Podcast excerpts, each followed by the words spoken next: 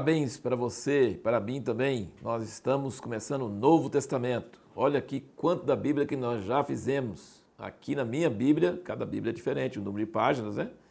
Aqui dá mais de 800 páginas no Velho Testamento e só 250 páginas no Novo. Significa que três quartos da Bíblia já foram e nós estamos fazendo o último quarto, que é o Novo Testamento. Mas é menor, mas não é de menos importância.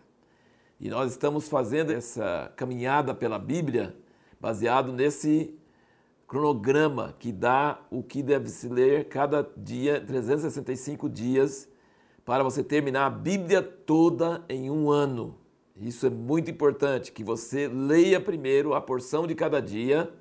Muito importante, muito interessante. Tá vendo? A minha tá toda arriscada aqui, ó. Cada dia que eu leio, eu ponho uma marquinha na frente então você lê aquela parte do dia e depois você assiste o vídeo. Nós estamos fazendo todo esse projeto para que mais pessoas tenham ânimo de fazer isso todo ano, ler a Bíblia toda, todo ano, sempre. E aqui então estamos começando o Evangelho de Mateus, são quatro evangelhos. E esse livro que eu já indiquei outras vezes, Nove Divisões da Bíblia, é um livro muito curto sobre cada parte da Bíblia mas muito interessante. Vai, abrir, vai dar várias informações para você sobre cada parte. E aqui, então, sobre ah, o Novo Testamento é dividido em Jesus e os Doze, Paulo e Apocalipse. São três divisões dessas nove divisões da Bíblia que se encontram no Novo Testamento. E olhando aqui em Mateus, você começa já com uma genealogia, a genealogia de Jesus.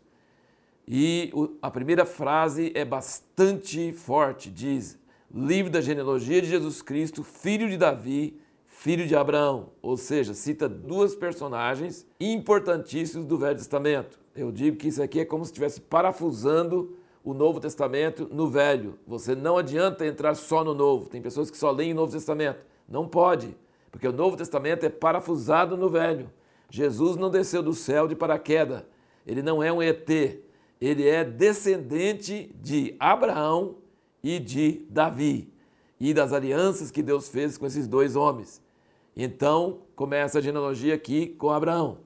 E aqui tem uma coisa muito interessante, que um irmão lá nos Estados Unidos, muito tempo atrás, ele escreveu um livreto escrito 42ª geração, porque são três é, conjuntos de 14 gerações.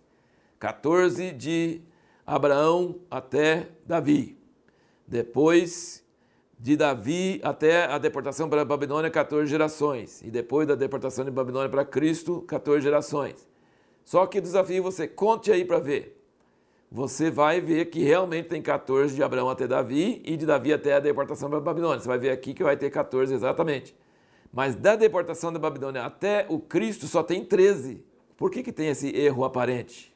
Porque na verdade seria 14, 14 e 13, aí daria 41. Por que, que são 42 gerações? E quem é a 42 geração?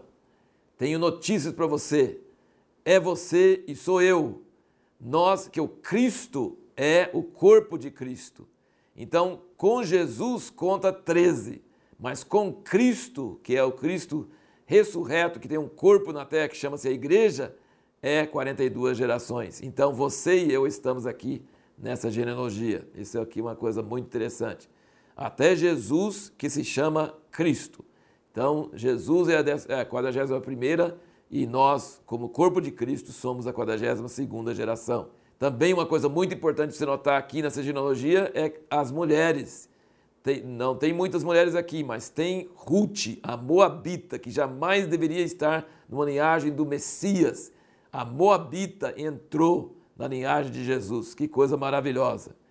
E tem também, antes dela, tem Tamar, que houve aquela história tão horrível lá com Judá, que ela teve que se vestir de prostituta. E depois tem também a mãe de Salomão, que era a mulher de Urias, que era do pecado de Davi. Então Deus insere três mulheres que seriam muito improváveis de estar nessa listagem, mas elas estão na linhagem do Salvador do mundo. Que coisa maravilhosa, tremendo saber da graça e da misericórdia de Deus. Uma outra coisa, então, muito importante você entender que Deus dá tanto valor à sua palavra que ele fez Jesus nascer em Belém. Como que Jesus, que José morava lá em Nazaré, muito longe de Belém, como que Jesus foi nascer em Belém.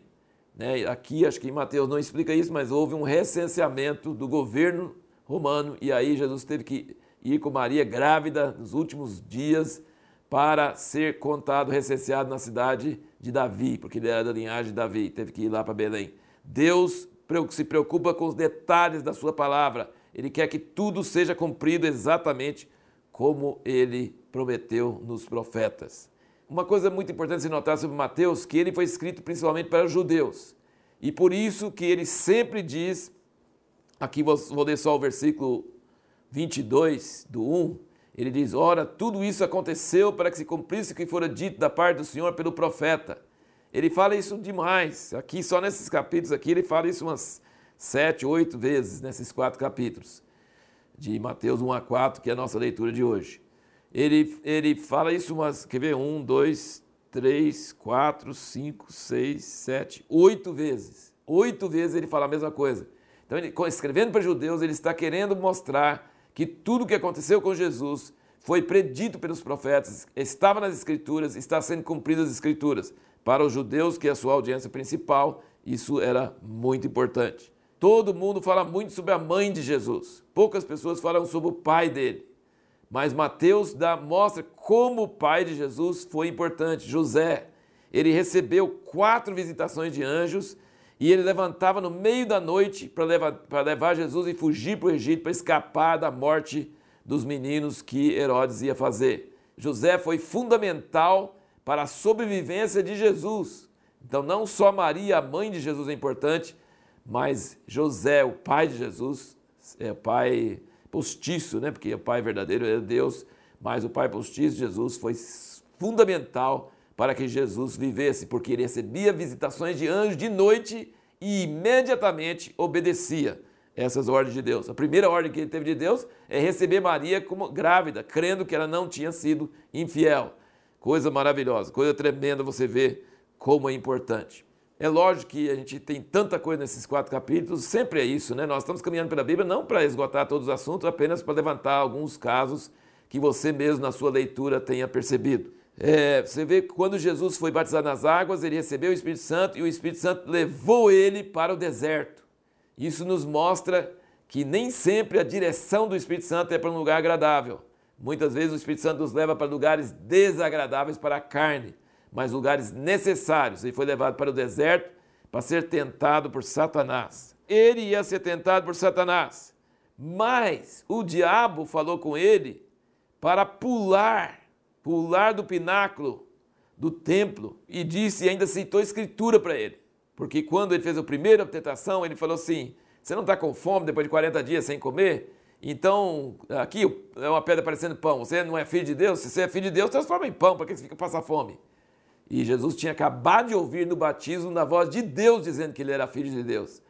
E o diabo lança dúvida: Você é filho de Deus, está passando fome? Imagina, que coisa. E fala assim: Pega esse pão aí, essa pedra transforma em pão. E Jesus diz: Está escrito: Não só de pão viverá o homem, mas de cada palavra que sair da boca de Deus. Aí ele falou assim: Ah, é, então você gosta da palavra escrita. Então pôs no pináculo: Está escrito, ele vai mandar seus anjos te sustentar.